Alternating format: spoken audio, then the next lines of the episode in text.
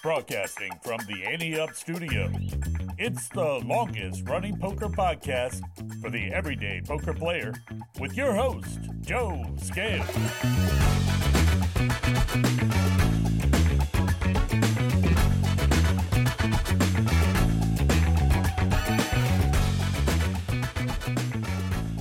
Hello, A Team. It's Friday, January 20th. I'm Joe Scales, and I'll be taking over the hosting duties from now on. I'm excited about today's show. We're going to mix things up a little bit, but not too much. Elliot Schechter will be here to resurrect the Call the Floor segment. We're going to break down a hand of the week with a new perspective from Tay Whiteside, and we'll jump into a new segment called How You Runnin', where we'll talk to several people across the country to see what the poker scene looks like there. Finally, we'll close out the show with a segment called Joe's One Outer, where I'll talk about a particular subject I think is important each week. This week, it's in response to a post on the Ante Up Fans Facebook page. But before we get to any of those, we're going to start with a segment called Table Talk. So, let's get into it. Find out what conversations are happening around the poker table with Table Talk.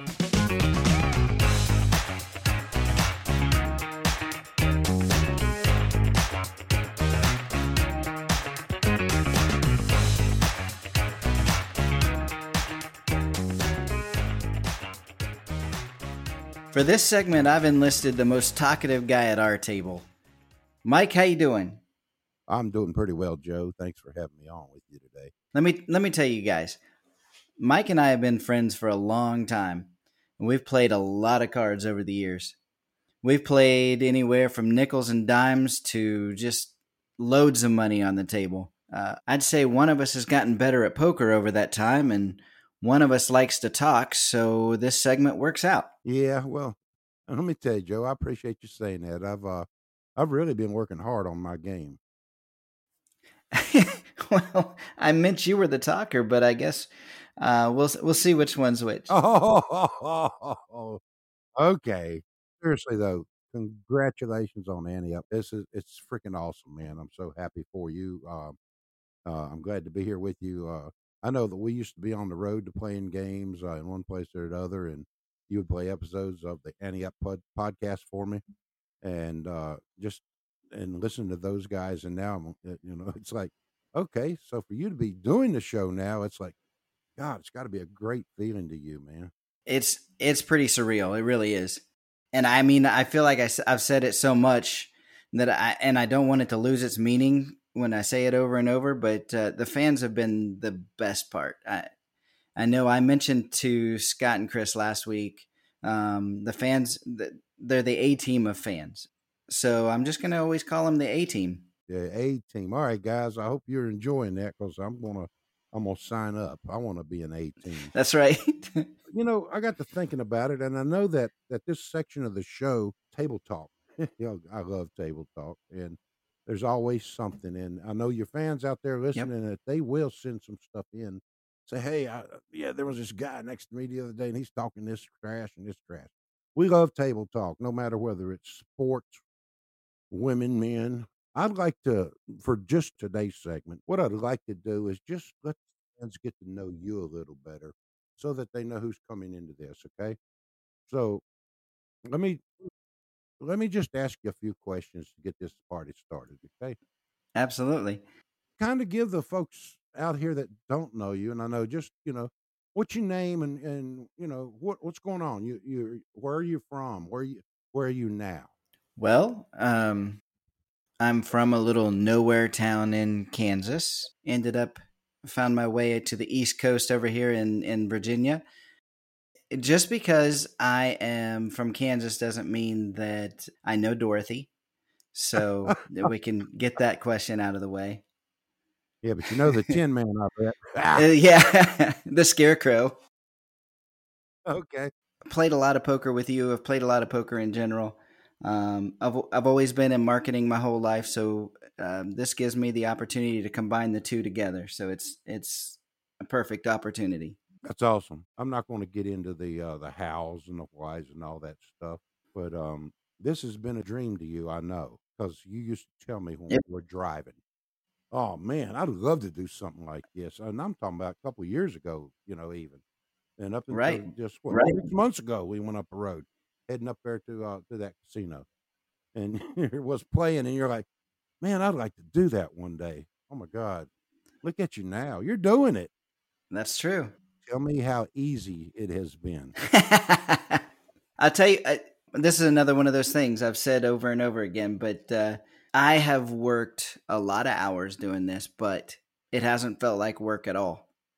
And, you know, they say love what you're doing and you never work a day in your life, but uh, I, I never knew what that was like until now. We'll just leave it at that right now with as far as getting to know you and talking about that. So we're going to get off the poker thing for just a minute. Let's talk a little bit about sports. The the the NFL playoffs are coming up, aren't they? yeah, they are. And uh, I'll tell You wanna- So here's another thing. Here's a little, another little tidbit, right? Just because I'm from Kansas doesn't mean I'm a Chiefs fan. Just throw that out there right now. Hold on a minute. Hold on. I got somebody that wants to say something to you about that. That was your mama. uh, so who you a fan of? uh, been a Bills fan forever. Suffered through their four Super Bowl losses, and uh, hoping this year's different. Nice. Well, who do you hope they don't come up against in the Super Bowl if they do make it? Well, my super my Super Bowl picks at the beginning of the uh, playoffs was uh, the Bills and the 49ers. So that's what I'm that's what I'm hoping for. Huh. Okay. Well, unfortunately, I'm a Rams fan. Yeah. You know where I'm at.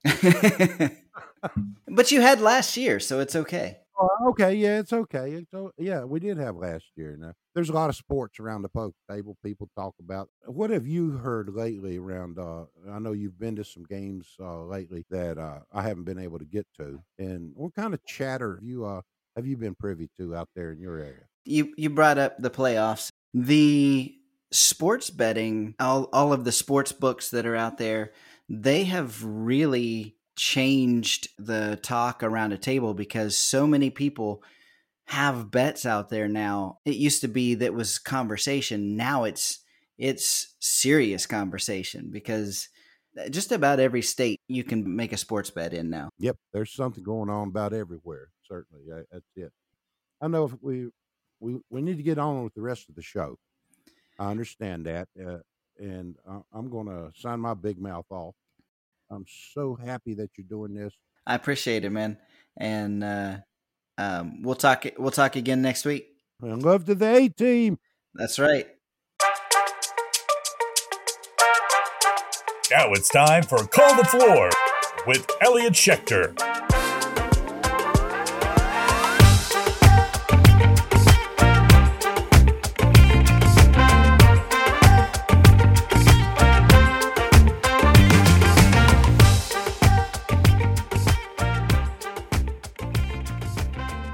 Elliot Schechter is the poker room manager for Rivers Casino in Schenectady, New York. He's been the one to give the feedback on Call the Floor segment for quite some time, and he's back to continue that now. Hey, Elliot. Hi there. You know, you were one of my first contacts after taking over Ante Up. I was so glad to hear that you were willing to continue the Call the Floor segment. But this is one of the few times that you actually get to do it on the show, right? Uh, quite infrequently. Uh, very rare. Before we get into the actual Call the Floor question, tell me a little bit about River Schenectady, where you're at, and um, what you guys have coming up. Well, uh, we're in Schenectady, which is roughly uh, uh, 20 miles from uh, Albany, New York, the state capital. Uh, we've been open almost six years now, uh, discounting a year and a half of downtime for the COVID 19 pandemic. Uh, we have a 16 table room and we have a very steady local crowd. We get a, a lot of good cash action. Uh, and now we're finally expanding into uh, uh, tournaments once again. That's good to hear. Absolutely. Well, being located where you are, what's that weather like? It is chilly, especially for this Florida kid. I grew up in Miami Beach, so this is tough. Uh, yeah, it gets below freezing every single night during the winter, and right now we're- under a heavy snow advisory uh, that's supposed to turn to ice at some point overnight.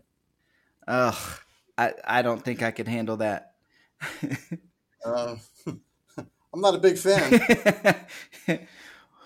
well, let's get into this hand uh, or this uh, this call the floor. Um, it's sent in by uh, William Service of Ohio. It looks like, and uh, he says, "I'm in a hand with two other players. I'm the middle position against the big blind and cutoff, so I'm second to act. After plenty of action on prior streets, we all check the river." The player in the cutoff says, I check, and immediately turns his cards over, announcing that he has a pair. The big, the big blind looks at me and asks what I have. I explain that he must show first, but we end up in a standoff of sorts, neither wanting to show. Eventually, I show my hand in order to not cause any further issues, but I feel like I was bullied into giving information that I didn't want to what's the actual order that the hands are supposed to be shown in and am i wrong to not want to show my hand in that situation okay uh, william or bill whatever you'd like to be called uh, this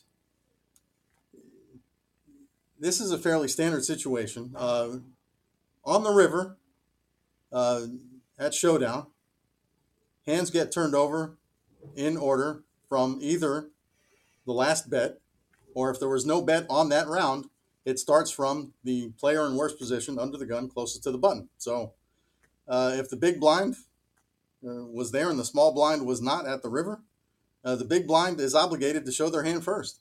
Uh, you are absolutely correct to want to see that hand first, regardless of the player after you, the cutoff, showing theirs.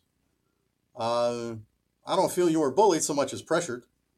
And in the future, I highly recommend you stand up to that pressure with equal pressure. If the big blind, the player in bad position, doesn't want to show their hand, please offer them a chance to muck their cards. They don't have to show, but if they don't show you, they don't get to win the pot. They're in bad position. They chose to play. That's the way it works.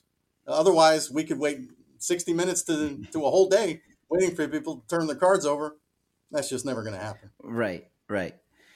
I do feel like, I mean, that's pretty cut and dry situation, like you said. Um, I, I, think it happens a lot though, where you'll see it almost turns into like a game of of chicken, I guess. But uh, I don't know how long the standoff was that uh, that he mentions. But and at showdown, every second feels like a minute. Oh yeah, that's true. So it might have been 15 seconds. It probably felt like five minutes. Well, I better show just to get on with this. Right. So it might not have been an entirely long time. That's true. That's true. But there's no reason to let people get away with this. Absolutely. Uh, the game is supposed to be fun, but it's also supposed to follow the rules so that it's nice and orderly and fair for everyone. If somebody's trying to attempt a slow roll or gain information that they shouldn't be getting unless a hand is shown to win the pot, uh, you've got to be able to speak up and ask the dealer to enforce the rules. And if the dealer's not going to do it, make sure the dealer gets the floor. Uh, we're going to make sure this gets solved and solved quickly. We don't want our time wasted for a whole bunch of reasons. If hands aren't being dealt, we're not producing revenue. So we have a vested interest in this also. Right. That makes sense.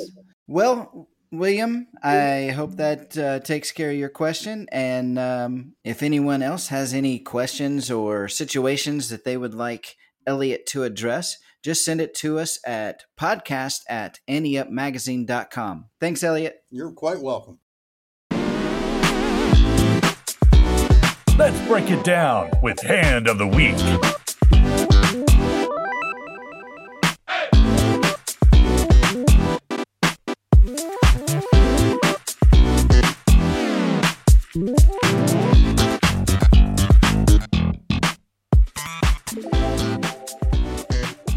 Hand of the Week is going to look a little bit different. We're going to get a different perspective with Tay let's face it, every one of us has been the fish at the table at some point, right? We were all learning the game at some point, looking to get better. And that may even be where some of you are now. But it's hard to go back and get into the mind of that player you were then, exactly what you were thinking when you made one decision or another. Now, when you have someone new at the tables and they make those decisions that make you scratch your head, you start wondering why or what they were thinking Well, we're going to break this hand down with Tay, and he's more of a novice player. And I think it's going to make all of us a better poker player because we're going to get the insight from the mind of the quote unquote fish. And Tay, as well as other less experienced players, they're going to get to learn to think about the action around the table a little bit differently as well. So let's jump into this one.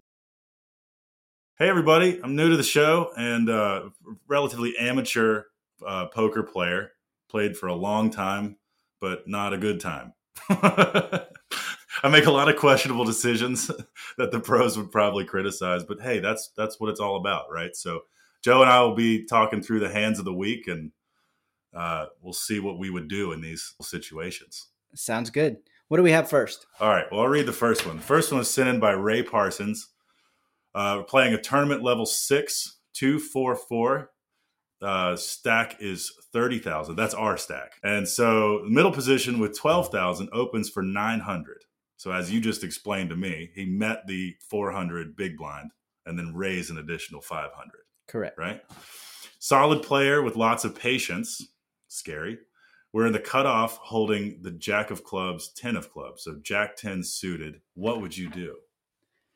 Most of the time, I call all day long. Jack 10 suited is just too fun to play, especially when we have position throughout the hand. Uh, so most most of the time, I'm going to take a flop with this hand, then reevaluate, right?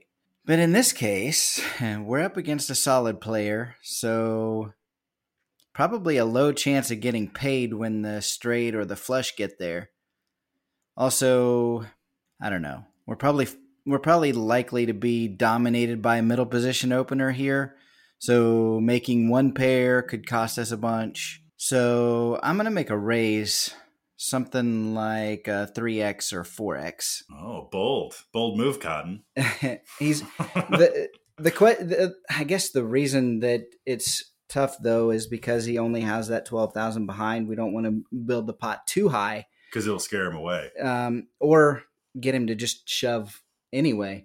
And I, I don't want to play a hand like that for all, all the chips. So, um, yeah, I probably I probably go 2700 here. Um, yeah. Which is a 3x raise? Yeah. Hmm. I need to put myself in the position of playing this level of poker. it, you know, when you play with friends for 20 bucks, it's like you're a little more frugal with your money. Right. Or, or um, liberal with your money. Um, I see why you do that, right? So we've got 30,000. Right. He's sitting on 12. So we've got a little more to play with. And he might be trying to make a bold move to make up some ground, possibly. Right, but it's I mean he's he does mention that he's a he's a solid player. He's got Lots a lot of, patience. patience. So um I guess how confident I'm, are we in a in a jack 10 of clubs? Right. Was so not a bad hand. Right. The thing is it's got a lot of possibilities.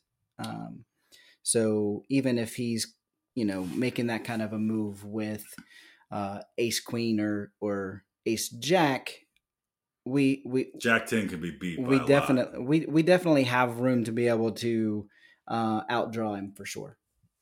So I, I mean, left to my own devices, I probably would have, I would have at least called, but a call kind of doesn't send the same message as a three X raise by any means. A call is sort of like, all right, I'll keep playing, but I may not be so confident in my hand. Whereas your move is like, all right, I see what you're doing, and I'm here to make a statement. Right, and we're, we're going to get some information to see what he does as well. And we can afford a 2700 triple pretty easily. Right. Obvi- obviously, if he comes in and, and jams over the top of us, then then we still can fold and not be hurt too bad. Yeah. I want to see the real time consequences of our actions. Well, what does he do? We raised to 2,700. Three times they're open. Small blind and big blind both fold. Original raiser calls. So it gets back around to the same guy. He calls, meaning I'm I'm done. Right. So now we get to see a flop. Great. The flop is King of Hearts, Seven of Clubs, Ten of Spades. So there is one club in there. It's a seven, though. We've got a pair of tens. Middle position player checks. So they didn't see anything that excited them. Yeah. Yes. What would you do? We were the uh, we were the aggressor there, so we, you know we got to keep up the aggression to some Right. degree. Um, That's where I mess up as an amateur a lot. I'll make a bold move and then get And then nervous back off? and then just like coast. yeah. I think I, I, that's a pretty common mistake. I would say. Yeah. Um, we definitely. I mean, we've we've hit middle pair, so we have a pair of 10s Mhm. Um, and Which isn't nothing. Right. I think a continuation bet here on the king high flop is basically um, necessary. We we have to do that. Uh, I might size it down a little bit. I still think if we do that, he still folds out most of most of, if not all of his ace highs that miss. Uh, I don't think he's going to go crazy with anything with uh, with his stack size. So yeah, I think think I'm gonna size down a little bit, but still keep the keep the pressure on. Then if he does have a king, we don't we don't lose as much. See the I feel like the again the amateur would see a king if you have a king and you see a king on the flop, you get excited. You're like, all right, awesome, pair of kings. I'm gonna start betting. Being that he has a lot of patience, that feels like a, a, a top level move. If you have a king, you see another king, One hundred but you but you call as if to not raise eyebrows. Right. Right. That that's a that's a nice move. So he checked to us, and before the flop, we made it twenty seven hundred. Yeah. So that makes the pot, um, let's see, 27, 27. And then the blind, so 6,400, I believe. I'm Um, hoping you're quick with math. I'm I'm good at math, but I need to write it down. I, I actually, I think I'm going to make it 21 uh, on this one. I'm still going to keep the aggression, but downsize it so we don't lose as much if he has a king. All right. I mean, yeah, I knowing now what I know now, you know, and trying to avoid pitfalls I've made in the past, like taking the foot off the gas once you've floored it for a for a round. Yeah, I would probably keep some pressure on based off no uh, real science. so, all right, then what happens next? With a middle pair, I bet 2000 and he calls. so they bet 2,000. So clearly not being scared away very uh, quickly Correct. or easily. The turn is eight of clubs, and he checks So eight of clubs. So now there's seven clubs, eight of clubs, and we have ten jack of clubs. So we, we've got we got a flush uh, working working Right. out a flush. so so our pair of tens turn into a pair of tens and a flush draw and or straight flush draw. So we've got to feel pretty good about the outs that we have now. So a flush draw, right. i.e., an incomplete, almost complete flush, Right. is still worth something. Sure, it gives us, you know, at least nine more outs. Uh, so if we hit that club on the river, we're we're golden. If we hit another ten, we feel pretty good about that. And and if we hit a jack, then I feel pretty decent about that as well. Unfortunately, we're playing a tournament, so if we hit that nine of clubs, we're not going to get the high hand and uh, make a little extra money he started the hand with 12,000 and he has He's got a lot on the table. That's an investment. yeah so, I mean it's it's going to be tough to, for him to go anywhere if we bet he's probably putting it in no matter what Right. um because the further he rides this train, he might could just go, you know, that last resort, the Hail Mary is to scare us off with an all in. man I was so ready to just shut it down on the street you know I was hoping for a check check now we've hit this card um gives us a straight flush draw and and if we hit any flush then I don't think he calls.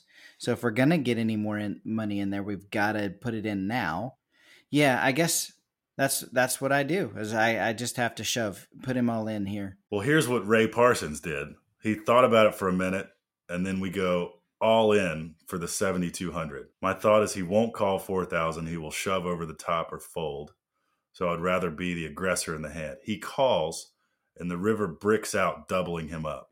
What's bricks out mean? Uh, so Not only for me, but for the people at home. so we didn't hit our flush. We didn't hit our flush, but he didn't tell us what the I'm assuming bricks out had- means junk. so so yeah brick out means the a brick is just a card that didn't help anybody. Um, it's like a blank or air. So it bricks out, but he doesn't tell us. He doesn't tell us what the opponent has. Tells us that he won. so he doubled up, meaning he won. The other person did. Yeah, and we lost that. Um, I want to know how. Ray, tell us how. So he must have had uh, king. Yeah, a king could have taken it, right? Yeah, just a single king, Yeah, exactly. because it Um, was again king of hearts, seven of clubs, ten of spades, eight of clubs, and then a brick in the river, whatever that might mean. Come on, Ray, you're holding out on us. Ray. Ray. Did, and then he goes, "Did I make a mistake to put him in there?" So he's wanting to know if he made a mistake by putting them all in. Hmm. But Well, I guess you could look at it that way now because he lost. I mean, one of the hardest things in poker is to not look at things as results oriented. I I don't think he gets the money if he doesn't put them all in there anyway. On a smaller scale, I've played that exact round a lot. Well, that's our hand of the week for this week. Thank you, Tay, for joining me on this one. And if you have a hand of the week that you would like us to break down, send it to podcast at anteupmagazine.com. The question is, how you running?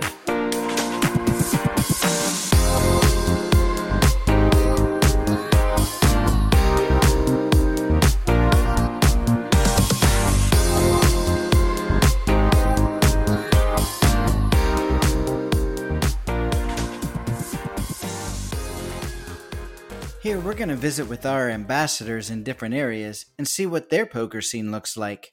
Let's start with the Midwest. So Bob Popper is our ambassador for the Midwest. Hey Bob, how you doing? Hey, great, Joe. How are you? I'm doing fantastic. Uh, hey, listen, I know you're down in Florida right now, probably tearing up the poker scene down there. So first things first, how you running this year? Well, uh, I'm fortunate to be out of the Midwest and down in Florida for a while, a little hiatus uh, from the cold weather, and actually, I'm I'm running pretty well down here. There's more poker than uh, I ever imagined down here, and um, I'm having a good time. I'm having a ball. I've I've done well in a couple of tournaments, lasted long, went pretty deep in a few, and uh, it, it's it's a lot of fun down here. Actually, uh, there's some of the old poker room managers from the Midwest that are down here. Uh, people that might remember uh, Dom Nero, uh, who was up in the Illinois, Indiana area, and Daryl Donnelly. Uh, Daryl's down here in uh, the Villages area as a poker room manager. Dom is down a little farther south, Tampa way, I believe. And so there's that Midwest presence here. And I can tell you personally, as, as a player, I'm so excited that uh, Ante Up is coming back. Uh, obviously, one of the premier poker resources uh, in the country. And uh, so I'm glad that it's coming back. And certainly, as an ambassador and a contributor, I'm honored to to be able to to join the team. Well, I appreciate that. I'm happy that we can be doing this again too. And actually, some of the uh, longtime listeners may know you, and, and I know you've been working with uh, Joe Jerturga, better known as Chicago Joe. I know you guys have been working pretty hard out there, uh, getting me some information for the Midwest and Chicago area. But you've actually been writing professionally since what 1975, right? Yeah, right. Uh, right after I got out of college, I got a degree in journalism, uh, but uh, followed a, per, uh, a career in uh, the steel industry. But wanted to keep my fingers loose uh, on the keyboard back then, so I wrote uh, uh, sports columns for a syndicated newspaper in Chicago. One actually that was uh, re- uh, eventually purchased by the Chicago Sun Times. That I I covered. I had a bowling column a couple times a week. I covered the NHRA and the WWF uh, horse racing, and anybody that remembers one of the old wrestlers, Wahoo McDaniels, uh, Chief Wahoo McDaniels, I covered his last wrestling event in Hammond, Indiana, at the Hammond Civic Center, and the Killer Bees were there, and I just had a good time doing this. Um, I, I wanted to get involved uh, when the poker craze started with Moneymaker, um, writing about poker, but nobody really seemed to care much about the Midwest. They they kind of treated us like chopped liver and you know, card player and Ante Up and Bluff, and everybody had their venues and wanted to do Vegas and the West Coast and everywhere else where they think uh, they thought poker was uh, more predominant. And um, nobody seemed to really want to give us an opportunity. A card player told me about a new upstart magazine uh, that was coming out. They said contact them. I did. Uh, it was called Top Pair, and in 2005 they uh, hooked me up. They said we'd love to cover the Midwest. Uh, card player only had their Riverboat Gambler column, and we started covering the Midwest. Uh, the rest is history. I did a little with the HPT, as Chicago Joe and I did. Uh, when they came into the Midwest area, we did a, a couple of things with the James boys, and uh, it, it's it's been so much fun. It, it's just absolutely uh, a labor of love.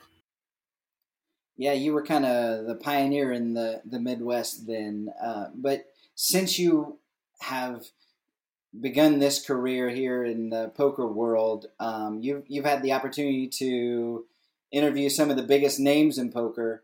But uh, who would you say is the best interview in your mind?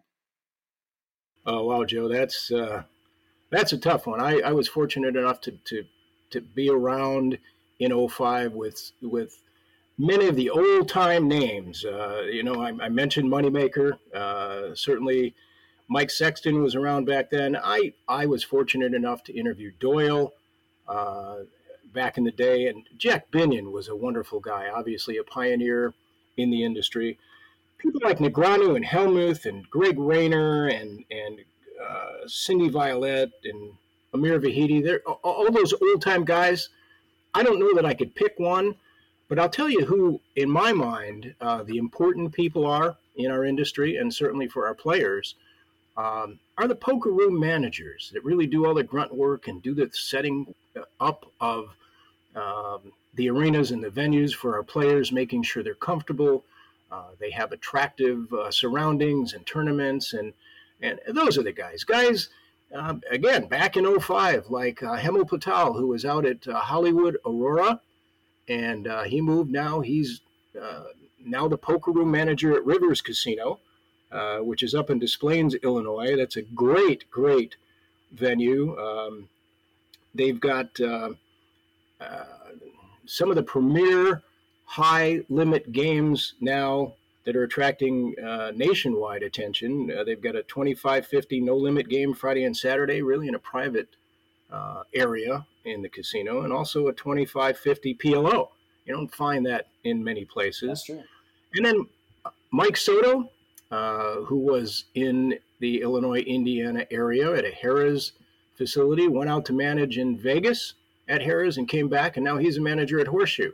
So guys like that are are I think the cream of the crop, and they really make uh, make the players happy. Those are the guys that really do the do the work, and they're they're fun to interview. Right, and they, they I'm sure they have tons of stories to tell too. Uh, so. Absolutely. Well, like I said, you and Chicago Joe, you've been out there working hard, getting lots of information to me, and uh, it sounds like the poker scene in the Midwest is really thriving. So tell me a little bit about that. Well, certainly coming back uh, post COVID, um, even pre COVID, it, it started to diminish a little bit. I, I, think poker started to lose its enthusiasm and uh, it, it, just started to wane a little bit and waver a little bit. But uh, you know, certainly COVID didn't help. But now post COVID, uh, it's, it's going like gangbusters. And uh, there are new casinos in, in Chicago, in Indiana, of course, across the country as well. Um, Bally's in Chicago is, is planning a 20 room, uh, or I'm sorry, 20 table poker room uh, in 2026. I know that's a little way down the road. Hard Rock in Rockford um, is going to have a poker room probably next year. Uh, Hollywood Joliet is going to reopen uh, their poker room in a land based casino. They, they closed recently, uh, and they're going to reopen again. And uh, Wind Creek, Chicagoland South which is uh, right in the stomping grounds of Chicago Joe and me, uh, is going to open probably September of this year. So that's just a little bit in the Illinois area. Um, the Indiana uh, casinos are also uh, expanding. Uh, there's certainly been a, a, horseshoe in Indianapolis has has put 20 tables together, and they've got uh, some good things going on there. And just to let you know, the WSOP is coming back in our area.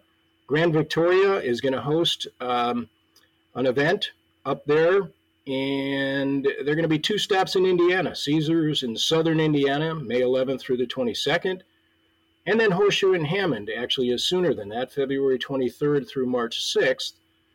And in addition, if you're going from Illinois or Indiana and you want to just take a left hand turn, go to the MSPT at the Hollywood Casino in St. Louis.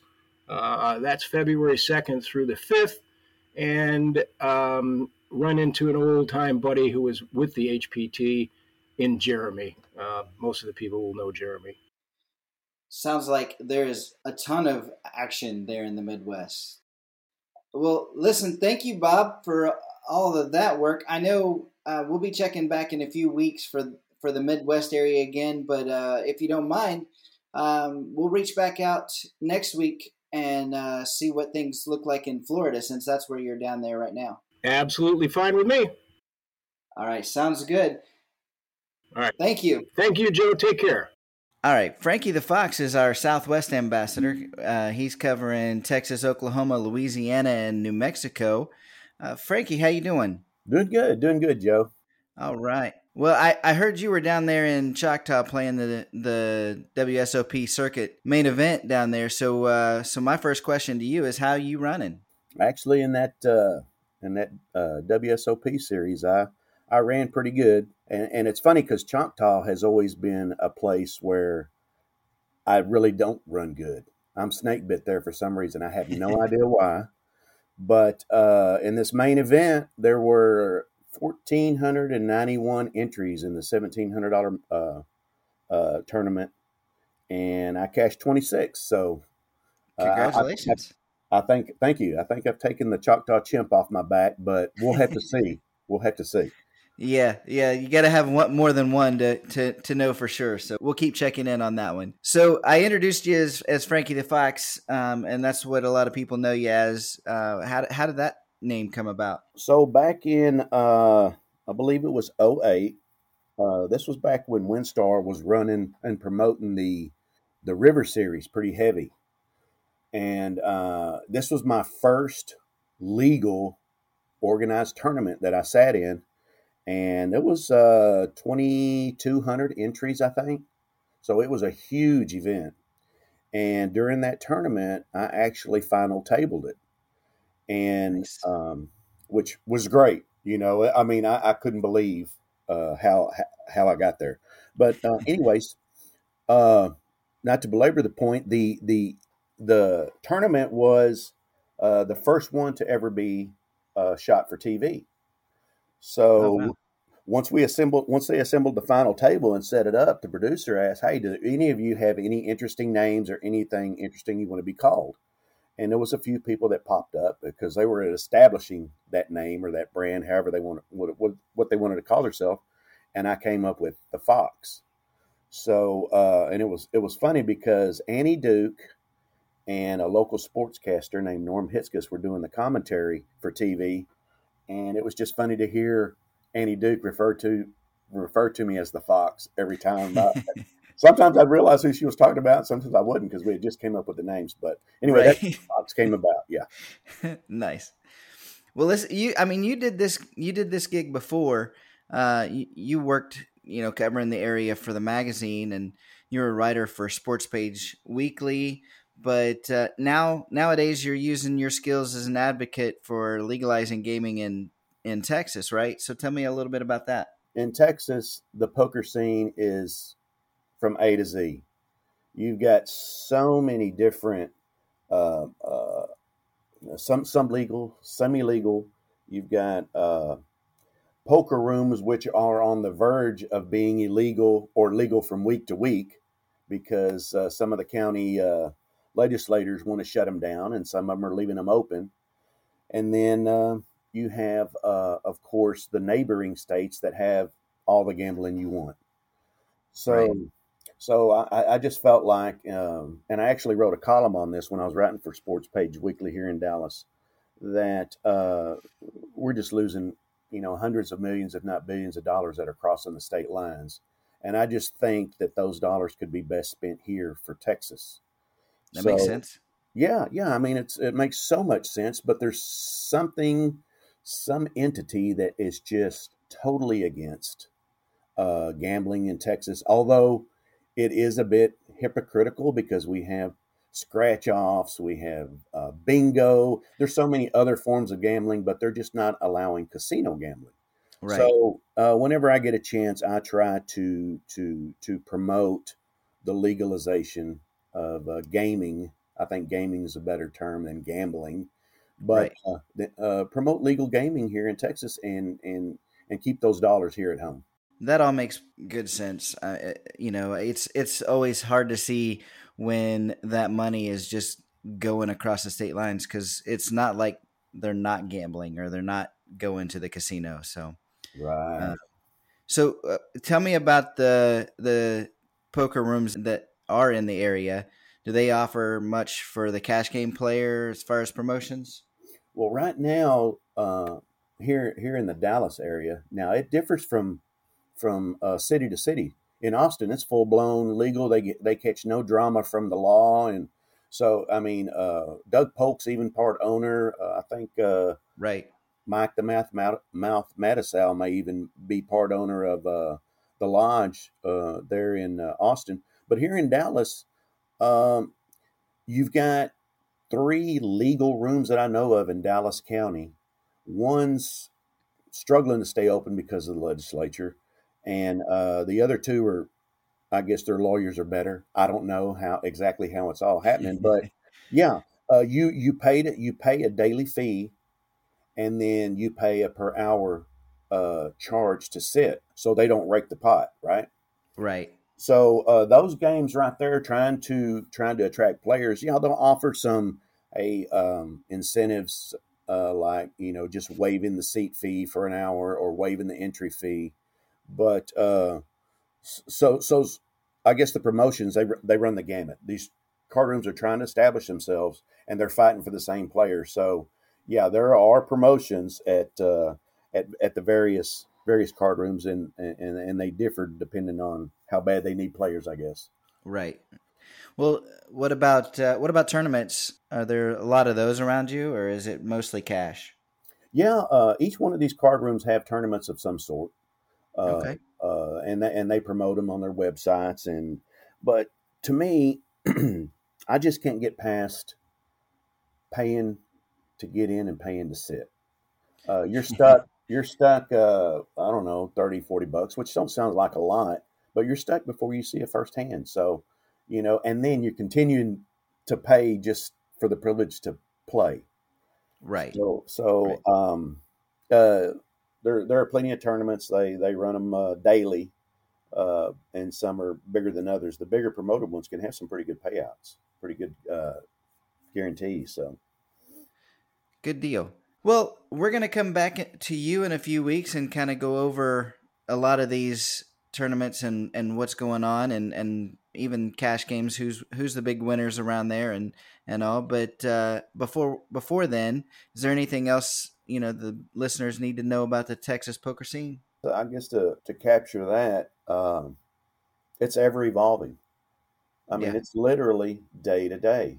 So uh, the the poker scene is ever evolving. There's and there's some guys that just drive up to uh, Oklahoma or Louisiana and play in the casinos. They like that atmosphere better. So it runs the gamut, I guess. Well, the next time we record, let us know how those promotions are going. All right. Thank you, Joe. Great to be with you. All right. Dave Curda is our ambassador for Arizona, and he's on with us. Hey, Dave, how are you? Good. Glad to be here, Joe. I appreciate all you're doing out there. Listen, to start with, I know we've talked about you're typically a uh, kind of a cash player. Um, my first question to you right out of the gate is how you running to start off 2023?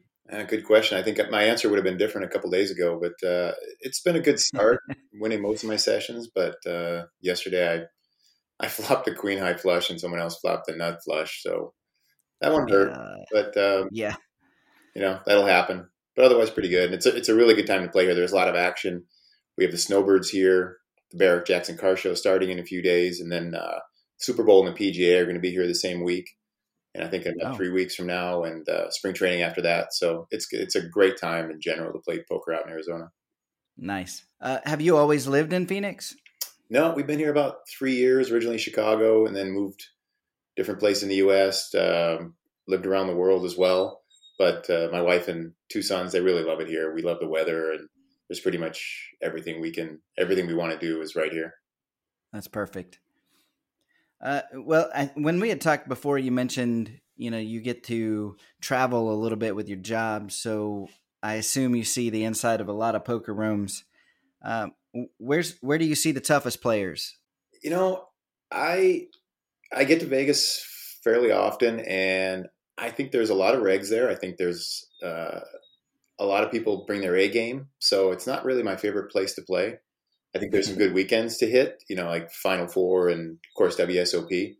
But in right. general, you know, I'd much rather play in LA with all the money and action out there. I, like I said, I'm from the Midwest and I play in a lot of rooms there still, and you find a lot of uh, uh, good regs there. So I, I kind of think the Midwest is the toughest, but haven't played a lot in the Southeast and some other parts. But gotcha. Well, I mentioned when we started that you you said you're a cash game player for the most part. But uh, did you mention to me that your your wife is strictly a tournament player? Is that right? Pretty much. She learned the game when when we met and got married, and she's come up pretty well, and she's she's doing really well in the tournaments. But that's really her game. Uh, yeah, yeah. She really enjoys uh, that that long grind and the mental part of it. Yeah. Do you guys go uh, over strategy very often? Talk talk over hands and whatnot? We will, and we watch, you know, a fair amount of streams during the week and some tournament replays, and we'll talk about some of the hands we see and how we would have played it. Uh, and certainly, we'll play cash together a few times, but uh, whenever, of course, she's deep in a tournament, we'll always go over, you know, the, the, the hands on the bubble and you know some interesting spots. Right, well, that makes sense. That's that's good. Uh, it's always good to have that in common too. But uh, I think we'll start with the cash game scene since that's that's your your scene. Uh, what's things like there in Arizona? Are there any big promotions to bring in the cash players near you? Yeah, Talking Stick has some good ones. Uh, they give away. They have a high hand, hundred dollar every fifteen minutes on Monday, Wednesday mornings. They call it the graveyard shift, and then they they give away two hundred fifty dollars every fifteen minutes on Wednesdays, noon to midnight. And they also do some splash spots on Monday. If your table gets chosen, they'll throw hundred dollars in and Lone Butte is kind of starting the same program in February. They're going to be giving us uh, giving away two hundred fifty dollars every fifteen minutes Tuesday Wednesdays, and they'll also wow. have hundred dollars splash spots and hot seats on Mondays and Thursdays. Wow. Okay. Um, what about uh, what about tournament scene? What's that? What's that look like around you right now? There's a lot of them, and I think it's kind of heating up. Uh, you know, Talking Stick is expanding their room, and there's talk of some some big events coming when they they have the new room finished. But uh, Lone Butte is starting a new program they call Player of the Year for 2023. So all the daily tournaments, every entry will contribute five dollars to a fund, and then everyone that makes the money gets points depending on where you cash, uh, how high up you cash, and then the top 200 players every four months are going to qualify for an invitational tournament, and the casino is going to add thirty thousand dollars to that. So they'll do that three times a year. I like that. That sounds fun. Yeah, yeah. And they also have a big 200k guarantee coming up uh, at the end of March, early April, and they're going to running some be running some satellites in March. Uh, this past weekend, they had their Lone Butte had the Queen of the Desert uh, ladies tournament. It was a three hundred fifty dollar buy in. They had one hundred and thirteen, and was won by a woman named Tarana Saidi for seventy one hundred dollars. My wife, my beautiful wife, went out in fourth. Unfortunately, I would have loved to have told you that she won it. Um, and this past weekend, Talking Stick also had their staycation tournament where if you sign up for all three tournaments, you get a free room for the weekend. So they had uh, 269 players on Friday for a 43k prize pool, and Brent Spencer won that for 6,800. Saturday, they had 393 players paying $300 for a 102K prize pool. And John Hauser won that for 12K. And Sunday, they also had 357 players. And Hederly Perez won that for 9,700. And they're going to repeat that same thing April 21st to 23rd. And they also have a tax day promo coming up on April 15th where they're going to add 10K to the prize pool. So there's there's a lot of good action coming up. Yeah, sounds like it's the place to be right now. Yeah, definitely. That's all good stuff out there. We're gonna keep checking back with you in a few weeks. We'll we'll come back and see what the scene's like, um, who's won some of those tournaments, and and what else is going on. But before I let you go, is there anything else you would like to mention before then? Not really. I'll be putting my time into the tables, and you know, if anyone ever uh, listening to this podcast and wants some, some tips on where to play or what's going on, feel free to reach out. Perfect. We'll talk to you in a few weeks then. Thanks, Joe. It's time for Joe's One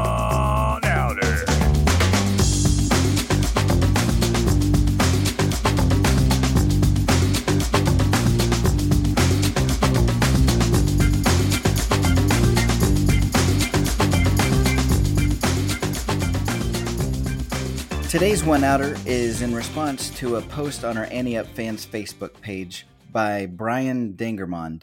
And Brian, if I butchered that, I do apologize, but we are carrying on an Ante Up tradition here.